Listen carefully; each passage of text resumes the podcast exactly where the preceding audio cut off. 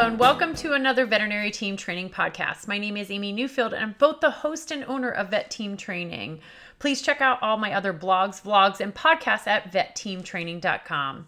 Today, I want to dive into a topic that I knew was going to be a hot button topic, but then nationwide, a particular incident occurred in an emergency hospital in Maine, and I didn't realize how timely it was going to be. When I create my podcast, I often just come up with an idea or a concept. It's something that really interests me or I feel like needs to change in the profession. I then do some research behind it. I go ahead and start mapping out an outline of what it's going to look like. So I have some idea of what I'm going to talk about when I start this podcast journey. I then blab into a microphone and record the podcast, do some mild editing, and send it out to all of you. That's the extent of sort of the podcast journey where I take it from a concept and release it. For this particular podcast, though, it just happens to come about two weeks after a major nationwide news event in which, if you are any part of social media, it doesn't even matter which platform that you subscribe to, you probably have heard about it. It's regarding a Maine emergency hospital in which, unfortunately, an owner was unable to pay for emergency surgery that was needed in order to save a German Shepherd puppy's life. And unfortunately, it took a really long time for the veterinary staff to get a hold of this person. When they did get a hold of this person, they just didn't have the financial means to actually do the surgery. So the hospital offered up surrendering.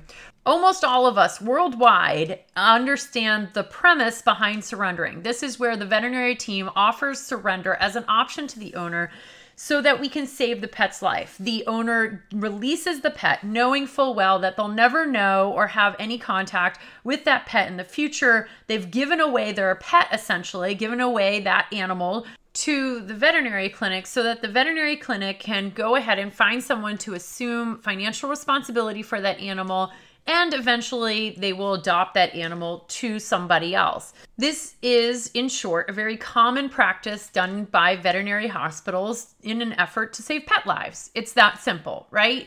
We see an animal in need. We know that it can be fixed. Unfortunately, it costs a lot of money in order to fix that animal. It broke its leg, it ate a foreign body. There's a disease process that can be completely corrected, and the animal can go on to live a normal, healthy life if only the owner had the financial means to do so. So rather than put euthanasia on the table as an option, the veterinary staff saves a pet life by simply surrendering, having the owner surrender a pet so that they can put the care of the pet into the hands of someone who can financially afford that animal. That's a short version of what surrendering is. I personally wanted to dive into this topic because my view of offering surrender to a pet owner has changed dramatically. It was something that I frequently did in the first decade of my career. Honestly, I was the person who would go to the veterinarian and say, Can we offer surrender? Should we have this owner surrender their pet? Let's save this animal's life. Rather than even consider euthanasia, can we just put surrendering on the table?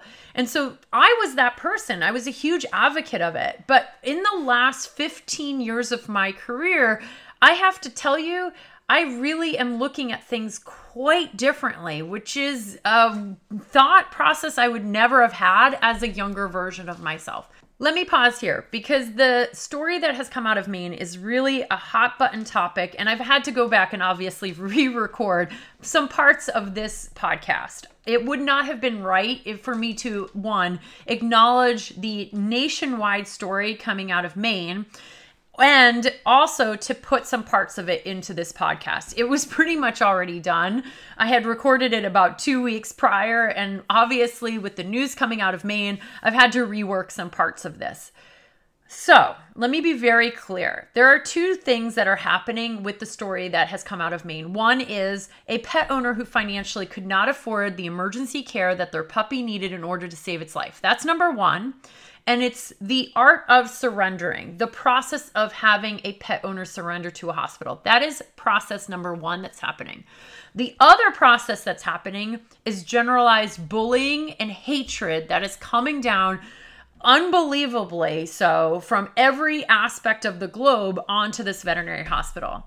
Let me make myself very clear. I 100% support this veterinary hospital and any veterinary hospital that has to go through the shitstorm of bullying and the crap that they have had to undertake, the death threats, people driving by employees' homes, people sending them hate mail, people threatening to blow up their building. And this is just one veterinary hospital. When unfortunately, whenever a news media story like this happens, where there's a perceived this vet clinic did something wrong, uh, to an animal or to an owner or oh vet clinics in it for the money type of situation unfortunately those vet clinics bear the brunt of the bullying and the hatred and this adds, unfortunately, to the stress, the depression, the mental fatigue, the exhaustion that we're all experiencing in the veterinary world. There is no room in the world for this type of hate. We need to stop it, and I cannot be clear enough about it. The shit that this hospital has to experience, bless them. They did not deserve any of this. They didn't deserve it, whether or not we dive now into should surrendering be offered or not. What has happened to this vet clinic? It is not deserved. I 100% stand by this this team, this hospital, and I support them wholeheartedly. And the people who have threatened this hospital, the people who knew nothing about this story, who should keep their GD nose out of the entire thing, there's a special spot for them in hell. That's what I have to say. We just do not need the hatred on the level that this hospital has experienced it. So, if you're part of that hospital, I'm truly sorry. This, you guys did not deserve this.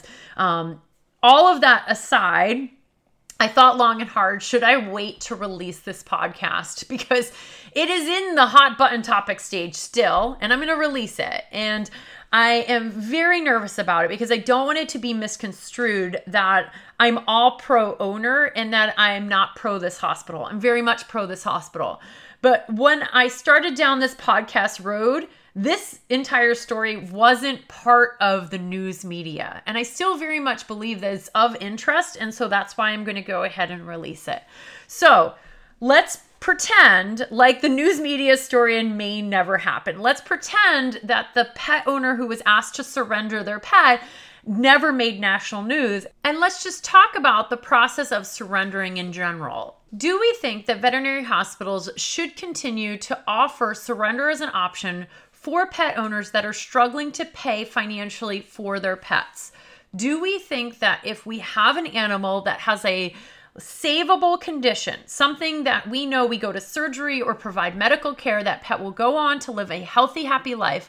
Do we think we should offer surrender as an option to pet owners who are struggling financially if the other option to that is potentially euthanasia? So that's the focus of this podcast. Not saying that we shouldn't talk about the bullying, but that's an entire separate podcast that I'll probably jump on at some point. Just the bullying of veterinarians in general, veterinary technicians and nurses and front desk and all of that by the general public. Definitely will do that in a separate podcast. But for this podcast, and the whole reason I started this months ago was do we really want to offer surrender as an option? Let's dive into just homeless animal statistics. According to the ASPCA last year alone, uh, there's approximately 6.3 million companion animals who enter our shelters nationwide every single year. Of that, broken down, 3.1 of them are dogs and 3.2 million are cats.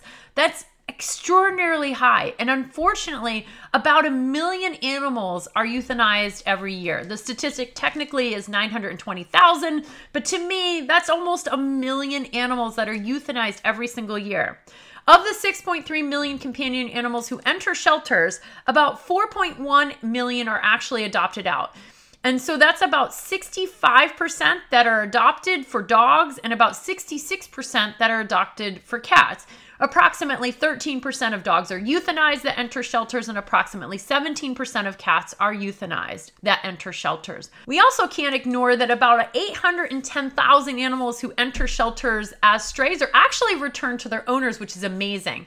Dogs are the lucky winners in that statistic. 710,000 of those dogs actually get to go home to their owners. Approximately only 100,000 cats ever find their actual owners. So shelters do amazing work, but just talking about the statistics has you recognize what a crisis we have on companion animals. So when we're met with an animal in our veterinary hospital that could be saved and live a normal, long, healthy life, it feels good. It sits well on our moral compass to be able to offer the owner a surrender as an option because after all, they can't afford the veterinary care we can go ahead and provide that animal care, adopt it out, and it can live a normal, healthy life. So let's dive into that process. I love data and I tried really hard to find any sort of statistics or data on the percent of veterinary hospitals that utilize surrender as an option for individuals who cannot afford veterinary care. I found nothing. I then dove down the path of what happens if you can't afford veterinary care. And there's actually a lot of articles out there. And it's interesting because a high percentage of them actually suggest surrendering your pet to a veterinary hospital. Here's a quote actually out of one of these articles it says, if all these options don't work, you might have to surrender ownership of your pet. You can take it to a veterinary hospital, rescue, or shelter who can afford the medical expenses. Use this option as a last resort. And I thought these articles were very interesting because at what point did veterinary hospitals become a place that pet owners relied upon for surrendering their ownership of their pet? When did we become the place that you could just go and leave your animal? I actually posted a question on my Facebook page about this eh, surrender process, and it was interesting because a few people wrote underneath it that many years ago, like two decades ago, it was actually very common for owners to just walk in and surrender their pet to their veterinary hospital. Now, now I have to be honest and say I've never worked in a veterinary hospital where this was the case. It was not a normal practice for owners to just come in, say, I don't want this animal anymore, and leave it at the veterinary hospital. But I also understand this is a common older veterinary hospital practice that some of you still might be experiencing in 2022. And so, respectfully, if this is the norm for you, then obviously this was a little bit eye opening for me that this was even a thing. I didn't see anyone saying that it was common in their veterinary hospital now, but I did have a couple people write years ago it was a very common practice. So maybe this is where these articles get the idea that veterinary hospitals are an option for surrendering the pet. I'd like to think that we've educated people that we provide medicine. We're not a shelter, we're not a boarding facility, and we probably shouldn't be doing those things. But what about that animal that needs care? The owner can't afford it, and we can literally save its life if only we had the money to do so. Let's talk about that. Again, as I previously mentioned, I have a lot of experience with surrendering pets. In fact, it was something that I would walk up to the owner and actually ask them to do, and I cringe at that. So, right there tells you that I've already reshaped my own mindset on this policy, and here's why. So, many years ago, I believed that pet owners who couldn't afford pets, they shouldn't have them. They should be able to budget appropriately. How dare they not be able to afford it? Look at what car they're driving. And I would place a lot of judgment on them. And it wasn't until a decade into this practice that I actually was asking a mom to surrender over a kitten who had a foreign body. It was definitely a foreign body. It looked very linear, the bunching of the GI tract. You could see it on x ray. The kitten was vomiting, dehydrated, painful belly. It needed surgery. She didn't have it. She was a single mom. There were two young kids with her. She told me she had just gotten a divorce and the kitten was something to make the kids happy because she had done a lot of crying and she now had sole custody of the kids and it was hard to get their dead dad to even pay any alimony but she really just wanted to get him a kitten and they love this kitten so much and they couldn't afford the care on this kitten and we talked about things like care credit at the time we also talked about reaching out to friends and family and she had exhausted all those options she didn't get approved for care credit so that just right there tells you she didn't have any money. It's not like she was trying to hide and could have gotten approved. She attempted to get approved and she just didn't have it. She had already maxed out all her credit cards, she had exhausted all her options. And when you're faced with managing two children who you are trying to provide financially for solely and independently so, and you're faced with the life of a kitten, you're probably going to choose your two children's lives. And that's just the grim reality of something called life. I didn't have kids at the time. And I really thought this little orange and white tiger kitten, I'll never forget looking at this kitten, so cute, little fluff ball, but super sick. It needed a good home. So I said to my veterinarian, please, can we just offer surrender as an option? And my veterinarian said, of course, go ahead, because we've exhausted all options. What else are we going to do? So I walked up with the surrender paperwork and I said, listen, I know this is a really hard decision and I want to do everything, absolutely everything to keep you with your pet, but I know that you're struggling financially. If you want, completely up to you, we can go ahead and have you surrender this kitten to us and we'll find a loving and caring home she burst out into tears. She was actually very grateful. Thank you so much. But the girls, the two little girls, they saw a different side of this. They begged me not to take their kitten. They begged me not to please, please, please don't take their kitten. This was part of their family. Couldn't we do anything, mommy? Mommy, please don't give away our kitten. Honestly, that is still on my conscience today. I had this woman sign over her kitten, and I'm really trying hard not to tear up during this podcast because it brings back so many emotions. But it was that triggering emotion of these two little girls begging their mom to not give away their kitten. And I had this woman sign the paperwork and they said goodbye. And then she literally had to rip this kitten out of their arms because they didn't want to give it up. She passed this kitten to me and I walked out of the exam room. I don't even forgive myself for that. I look back and I hate myself for that moment. And we did the surgery, and that kitten went to a veterinary technician. And here's the reality of it that vet tech paid almost nothing. She paid at cost goods for that kitten. She paid just a fraction of the price, a few hundred dollars. That was it. That's all she paid. And that kitten went off and lives a normal, healthy life with somebody completely different, other than those two little girls and that mom. And that was the catalyst of me thinking about surrender as an option in a very, very different light. Because my younger, cynical self would have said, that mom should have budgeted correctly. She shouldn't have even gotten the kitten. She knew she was struggling to manage feeding these girls and taking care of her own life. She just went through a divorce. Who is she to go out and get a kitten? Why would you do that? But the reality is is that pets don't belong to rich people. The financially well off shouldn't be the only ones who ever experience the joy and the love of an animal. That mom and her two daughters needed the love of that kitten more than anybody else I knew in that moment. And yet we took it from them. And yes, she 100% signed it over and even thanked us as an option as opposed to euthanizing this kitten. And she kept saying to her girls, It's going to have a wonderful home. It's going to have a great home. But I look back and think, could we have done something better? Could we have done right by that owner? Because the reality is is when you surrender an animal to a veterinary hospital, 90% of the time, the thing we don't want to talk about is that the veterinary hospital absorbs the costs of that surgery or medical care of that animal almost in full or at a huge discount. And so most of the time, if a pet owner is met with a $5,000 bill and the pet is surrendered to the veterinary hospital, whoever quote unquote adopts that pet from the vet clinic ends up paying little to nothing. And so you have to ask yourself, why couldn't we put the savings onto the mom and the daughters? Why did we go ahead and do that for a fraction of the cost and make the vet tech, make the veterinary nurse pay almost nothing? If nothing at all. And therein lies my moral issue with the process of surrendering.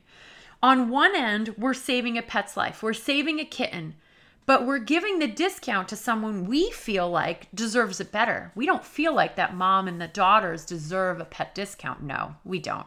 We feel like the veterinary professional could take care of that pet better, or we have an aunt or an uncle or a friend that surely can be able to do better by that animal.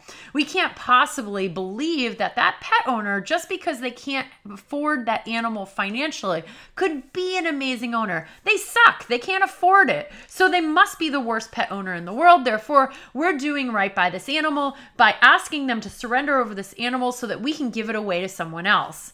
let's be real on this. We're not giving it away to someone else who can afford it. No, because we absorb those costs most of the time. Now, when I posed this question on my Facebook page, a few percentage of you actually did say, I paid the bill in full at the client cost. And to me, 100% that's how it should be. If you're surrendering this animal from an owner and giving it to someone else, then they better also pay that full bill, that 100% at cost fee that that client was going to pay. If the client was going to pay $7,000, then the veterinary technician, nurse, front desk receptionist, the veterinarian themselves are paying $7,000. Like there should not be a discount for veterinary professionals because we didn't give one to the actual owner. We're essentially placing judgment. It's a huge moral ethical dilemma for me when we place our judgment onto a pet owner and believe essentially, I'm going to use the words here, people, because I know some of you are thinking it. We're playing God. We're essentially saying, You don't deserve this pet. I believe this person over here does. So I am going to go ahead and offer you surrender and then give this animal to someone else and make them pay little to nothing. That shouldn't sit well with anyone. And when you look at the process of surrendering, if you're doing it right, great. I'm going to just make a small side note here. If you are the people who are doing it great, where that veterinary professional or that aunt or that uncle or someone is paying the full bill, uh, you are in the minority and you know you are. For everybody else, I'm hoping this becomes a little bit eye opening to you where you're like, yeah, that doesn't feel great. And I understand that at the time it might feel great because the person was argumentative. They argued back at you and said, you shouldn't charge this much money. You're money grubbing. You don't love animals. There's no way I can get approved. Who do you think you are? Who ex- who can actually afford this level of veterinary care? And because they argue back at you, you feel justified in your reaction when you take this pet as a surrender into your veterinary home because they were argumentative. They judged you. The reason why they're judging you is because they don't understand that veterinary medicine costs the same as human medicine. They're in a conundrum. They're completely distraught. We're now giving them these options of euthanasia, give up your pet, or find the money. Those are the three options. I want you to put yourself on the other side. I want you to be that client, be that pet owner. How would you react if your six month old puppy or kitten, or a year old, or two years old, or three year old, or five year old had a fixable problem? The veterinary clinic's telling you we can fix this, we can fix the bone, we can fix the foreign body, we can fix this disease if only you had enough money. But you broke. And so shame on you. We're sorry, we can't do anything. You've exhausted all your options. How would we feel if we were that pet owner? I bet we'd start attacking back. It's your fault I can't afford it. Your price of veterinary care is too high. You're the reason I can't afford it because you're pricing yourself out of the market. Who can even afford these prices? That's why they're attacking. They're attacking because they want to keep their fur babies. They're attacking because basically they do want to be able to afford it, but they can't. They want to place the blame on anyone else because they're upset by the situation. And it doesn't matter how compassionate or empathetic that we are in those moments, they're they're going to attack back. That's normal human behavior. If you can blame someone else for your situation, it's easier to do so. Very few owners are going to sit back and go, you're right. I should have made better life choices. I should have saved more. Maybe I shouldn't have bought that car last year. Maybe I shouldn't have put a down payment on a house. Maybe I shouldn't have even had kids and I could have afforded this animal. Very few are going to reflect in the moment because most of the time, these medical decisions need to be made quick and in the moment, just like the one in Maine. And let me just point out the obvious. The only reason that most of us can afford pets is because we work for a veterinary hospital. The reality is is that we get huge discounts or we pay little to nothing or completely free care for our own animals. I once, in my early years, adopted a dog who'd been hit by a car. She was a stray, she was not a surrender. She had a femur fracture and a pelvic fracture. And the veterinary hospital repaired this dog, this little stray dog, and I ended up adopting her. She was actually my first dog that I had as an adult. She then unfortunately developed cancer at the age of five and needed radiation therapy. The only place that offered radiation therapy was a university, and the cost at that time was $3,000. I had no money. I just graduated from vet tech school.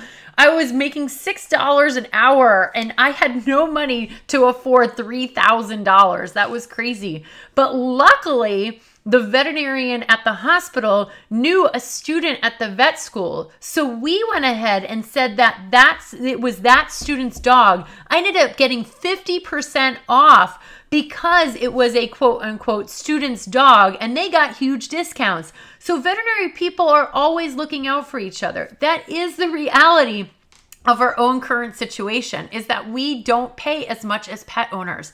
So let's just respectfully say what it is we can afford pets because we work at a veterinary hospital. And yes, we should absolutely get huge discounts because we're not making enough money. I totally am there with you on that. But for the average pet owner, they don't get these perks. And we get some really nice perks in the actual financial department of our veterinary hospital. So, what are we really supposed to do then if we have a pet owner who can't afford care?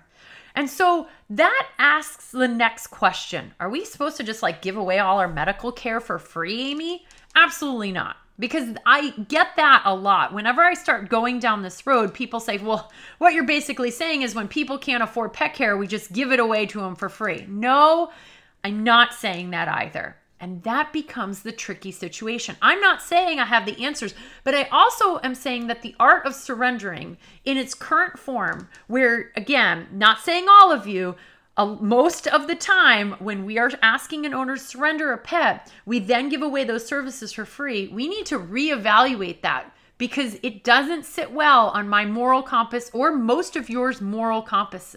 So, what is an owner supposed to do if they can't afford veterinary care? Well, there are some nonprofit veterinary hospitals out there. And if you have one in your area, that's always an option that that owner can go to nonprofit veterinary hospital that charges less money because they work on fundraising. Therefore, they're able to drive their costs down. I also recognize all veterinary hospitals are at max capacity, overflowed, and trying to get any sort of emergency appointment anywhere just isn't going to happen. So I recognize this is not a practical solution. We can also see whether or not our veterinary hospitals offer payment plans. Now, back in the 80s and 90s, almost every general practice veterinary hospital offered payment plans. Most of them have gotten away from it because the reality is people didn't pay. But I started off in a single doctor veterinary practice in a rural town in Massachusetts, and we offered payment plans. Did we get screwed a lot of times? Yes. But it also helped our community. And for those people who were great customers, great pet owners, when push came to shove and they needed something done and they financially couldn't afford it, we'd put them on a payment plan. There's a lot of manual work that goes along with payment plans, but a lot of it can be digitalized now. So if this is something that you uh, can do in your hospital, do it. But recognize you're probably not going to get 100% of the payment back. However, is that better than just rehoming a bunch of animals, euthanizing a bunch of animals, or potentially having them all surrendered over to your hospital where you're not going to get paid anyway? So that's another way to look at it. Should you offer an internal emergency payment plan for people that you think would be able to pay you back? Or are you okay with them never paying you back? Look at it that way as well. You can also look at obviously a lot of third party companies, you know, things like Care Credit and various other credit cards that are available. Make sure that that person fully understands the terms of the loan because it's essentially like a loan. They're putting it on a credit card, and credit cards are essentially loans. When you don't pay them back, you're paying 20, 30, 40% interest. So let's make sure we don't put this person into further debt. And then certainly just see whether or not you can set up a pet fund. I am a huge fan of veterinary hospitals, big and small, that are creating their own emergency pet funds. And I want you guys to think of setting up your own nonprofit. It's quick and easy to do, it doesn't even cost that much, where you can have your clients who can afford care actually contribute to funds. Another thing is just setting up a GoFundMe page a GoFundMe page is a great way for veterinary hospitals to kind of take out a lot of the legwork where it's a constant running. You can donate to the GoFundMe page where owners that can't afford financially, we can take funds out of that and contribute to that pet. Then there are also just crowdfunding by the owner itself. I once was involved in a dog that got hit by a snowplow. It was the dead of winter. This guy had no money. He really didn't. He was slightly argumentative, you know, blaming us for the high cost of veterinary bills, yada, yada. But you know what? In the end, I saw he really loved his dog. I caught him crying in an exam room by himself. And I walked in on him. He quickly wiped away the tears. This was a big, burly guy. He didn't want me to see him crying. And I said, I can tell you really love your dog. He said, Yes. And I said, Okay, hold on. Let me talk to the veterinary team. We're going to figure this out. And this is what I said to the veterinary team. What happens if he tries to crowdfund, but we also call in the news media? My vet surgeon was like, Amy, this is a crazy idea. I don't even know if it's going to work. We are in the middle of a blizzard. A Dog gets hit by a snowplow. So, what do we do? We reached out to a bunch of news agencies and we contacted them and said, We have a dog where the owner is struggling financially. It got hit by a car. We can save this dog's life, but the medical care is really high. We're wondering whether or not you are interested in taking hold of this story, coming in, and just doing a quick op ed piece on keeping your pets safe, keep them indoors, even though it doesn't seem like a lot of traffic on the road. There are snow plows and you know you go ahead and, and help to advertise for this guy we'll pop up that there's a gofundme page for this guy and let's see if we can go ahead and make this happen we had two news agencies show up that day in a blizzard to film this dog because apparently there was nothing else going on But it worked like a charm. We set up a GoFundMe page for this guy. He ended up actually, obviously, getting way more money than the surgery ever needed. We did have some stipulations for him and said if we raise more money than we actually get, that's going to go to our actual fund. The hospital had a fund already set up, but we didn't have a ton of money in it. So it was a win win situation. This guy got his dog's leg fixed. He ended up being on the news we added more money to our pet fund that really didn't have a lot in it and we had just started it. And so this is a win win for everybody. So sometimes these think outside the box ideas really do help.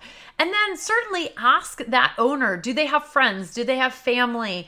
What is there someone who can help them out financially. And then i think there's also just an education piece for the general practices for clinical practice. Just let's talk about preventative care. Let's get people involved in pet insurance plans. Oh my goodness. If we had more people with pet insurance these issues the tragedy that occurred in maine we would not have to have so many people surrender over their pets because they had insurance I feel like this is the number one thing that we're missing, especially in this country. There's a lot more countries that are doing way better than the United States on having pet insurance conversations. In fact, in some countries, over 60 to 70% of their pet owners have pet insurance plans. Isn't that amazing? That would be really great if we didn't even have to worry about finances because we knew the pet had insurance or likely had insurance. And then another idea if they're not interested in pet insurance plans, just pet savings accounts. Have those conversations. Consider creating a PDF file, you know, a flyer that you can give to brand new puppies and kittens that say, here's the cost of veterinary medicine and here's how you can save for your pet and if you're not interested in pet insurance companies and put a whole bunch of qr codes so they can tag them and easily get some ideas and rates here's a pet idea for a pet savings account, and you can go ahead and create that. We need to start educating our pet owners on the cost of pet care so that we don't end up with mom and two daughters and me saying, I really think that if you surrender over your pet, that's going to be the right decision when two little girls are begging her not to. That's a terrible moral, ethical dilemma right there. I worry that the art of surrendering is going to pick up even more because we obviously are on the cusp of a recession. If we don't go into a full blown recession, and perhaps we're already starting a recession, I don't really think we know. But again, it's 2022, it's June of 2022, and all of us are seeing the gas prices tick up inflation, inflation, inflation and we are struggling to afford things because we just see the price going up on everything from toilet paper to food. Our basic necessities are skyrocketing, and a recession is a word on everybody's mind at this point. Unfortunately, when recessions hit, pets often go into shelters even more, and people start really looking at what they can and cannot afford. I get very concerned because I have this horrible feeling that the art of surrendering is going to increase. I think that if you are offering surrendering and it's something that you want to continue to do, I think there has to be some regulations around it. It can't be a free for all in your veterinary hospital. Um, and so I feel like you need to create standard operating procedures to make sure that if we are doing surrendering, that we're doing it in the best possible way. That one, we've exhausted all options. There's nothing left on the table. Two, whoever's taking on the financial responsibility of this animal is paying the full price. If the veterinary hospital is absorbing any portion of this, then that should have been given to the original owner. When we don't do the same for our owners and we give the discount to someone else, we're very judgmental. It doesn't sit right in our moral compass. Even if that person was highly argumentative, again, they're argumentative because they're trying to protect their pet. They're trying to keep their pet with them. And to them, we're not helping them enough. It doesn't matter whether or not you believe that person is the worst person in the world. We need to do right by that person. If you're going to absorb the cost, make sure you give that discount to that client first. The second thing we need to consider when we are offering surrendering is coming up with a good adoption process. Unfortunately, most of the time it's the veterinarian or the front desk or the vet tech who claims mine first who gets that animal really, we should put this animal up through adoption, ideally through a local organization. Consider pairing with your local rescue or your local humane society so that the paperwork is driven through them. So it's not a bias you know, completely personal decision where we took this animal and then gave it to a veterinary clinic person. Instead, no, we took this animal, we saved this animal, and then we gave it to a shelter who just happened to adopt it to the veterinary professional. I really like when veterinary clinics pair with their local humane society and the rescue organizations. This is a great way to ethically adopt out an animal from a veterinary hospital that potentially has, you know, gotten one from a surrender, or maybe they just abandoned the animal altogether. If we're not the person doing it directly, it just feels better. If we go through a professional group who knows how to handle it, who has the appropriate paperwork, that just feels better to me. Maybe I'm wrong in my thinking, but pairing with an organization is great. And I understand in some of your your areas, your local rescue organizations, they can't handle any more animals. I get that. But most of the time what happens is the veterinary clinic contacts the rescue and says, "We have someone willing to adopt. Are you willing to process the paperwork on this?" Most of the time the rescue organization says, "Absolutely." To me that feels a little bit better. If we can make sure that we've already given all the discounts we were going to give to somebody else if we were going to absorb this cost at all we gave it to the pet owner first. If we've done that and they still are not interested in moving forward or contributing to this animal at all and we found a veterinary professional who's willing to adopt this uh, animal then sure. As long as that veterinary professional is paying the exact same bill as that client it feels a little bit better. As long as that veterinary professional ideally also goes through a rescue organization so that that rescue organization can screen that person the same as they would any other adopter, that also feels a little bit better to me. I just feel like it's less bias and I feel like we're doing due diligence by that original pet owner who really argued with us over trying to keep their pet. And I know arguing seems counterintuitive when you want to get something that you really want. But again, they're trying to fight to keep their pet and they don't know what else to do. So now the mudslinging occurs at the veterinary team. I'm not saying it's right. I'm just explaining the rationale within the, the frame of consciousness occurring in that moment. In the end, I would rather the veterinary clinic stay out of surrendering altogether. And I know that leaves a lot of you thinking, well, then we're euthanizing animals. I think we just need to figure out how to really help the pet owner. How do we get to keep that pet owner and that pet together? Because there's some level of trauma that occurs in both of them whenever we separate them. Even if it's a young six or seven or eight month old puppy or kitten, yeah, that animal will probably go on to live a really great life with someone else. But then the time that they need their owner the most, the person that has been with them the most, we rip them away from that familiarity, that person who they really know and connect to, and we give them to someone else. It just doesn't feel good. And so, how are we supposed to deal with pet owners if we truly have exhausted all options, Amy? There's nothing left on the table. We've given them the same discount. We have gone through crowdfunding. We've asked their friends and family and their relatives. And this person, unfortunately, doesn't want to take on the responsibility. If they really don't want to take on the responsibility, maybe surrender. Or ideally, we've paired with a shelter. Or maybe, yes, we think about euthanasia, and that doesn't feel good to us veterinary professionals when we went into this industry because we want to save everything. There's almost a million animals that are euthanized every single year, Amy, in this country. I get that. And now you're saying that potentially we have to euthanize this one animal that could be completely saved no, what I'm saying is you've exhausted all the other options. Your hospital has a pet fund for owners that can't afford care. You have thought about crowdsourcing. You have thought about all the other plans that are available. You have maybe considered opening up a payment plan for this person. You've exhausted all those options, or this person has said, I don't want this animal. Then maybe, maybe surrendering is an option. But I don't think that we do enough before we offer surrender in most cases. In most cases, we shoot to surrender if the person struggles to come up financially, and then we give that animal away to someone else at a fraction of the cost of what that client could pay. That is the reality of surrender in most of our hospitals. And I, again, I'm going to pause and say the bullying that occurred to the veterinary hospital in Maine, no, Absolutely not. I'm sorry. This is a very common practice in almost every veterinary hospital here in most countries, not even just in the United States. This is common in other hospitals in other countries. What happened to them should not have happened.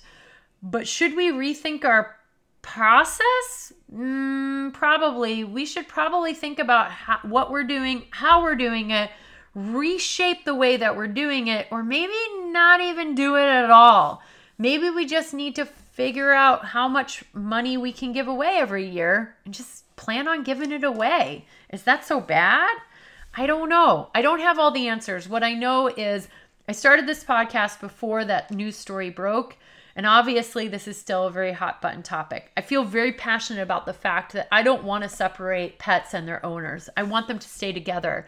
And what doesn't sit well is, again, that practice of giving away services to someone else, but you wouldn't do it to that pet owner. That doesn't feel good. And I know that sounds very judgmental, but I've changed my mindset after that really horrific case that I had to deal with. I took that kitten away. I gave it to the veterinarian to fix. I watched it get rehomed. And I, I can't forgive myself for that. I can't. And that's where I stand on my moral compass. And so, right now, no matter what I do moving forward, I'm never gonna, I personally will never offer that again. We're gonna figure out a way. I'm calling news agencies. I am crowdfunding personally for somebody. I'm posting on my own social media network. Whatever I need to do, I'd rather do that than ever separate a pet from an owner again in the time that they need their owner the most and probably at a time when that owner needed them the most as well. Thank you so much for listening. I know this is going to spark a lot of conversation, and I welcome all of it, whether you disagree or agree or you're somewhere in the middle.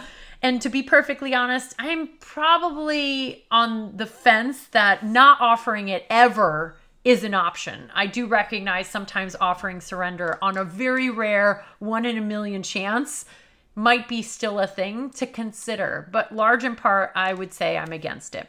Thank you very much again for listening. Keep on being a unicorn. Please check out all my other vlogs, blogs, and podcasts at vetteamtraining.com.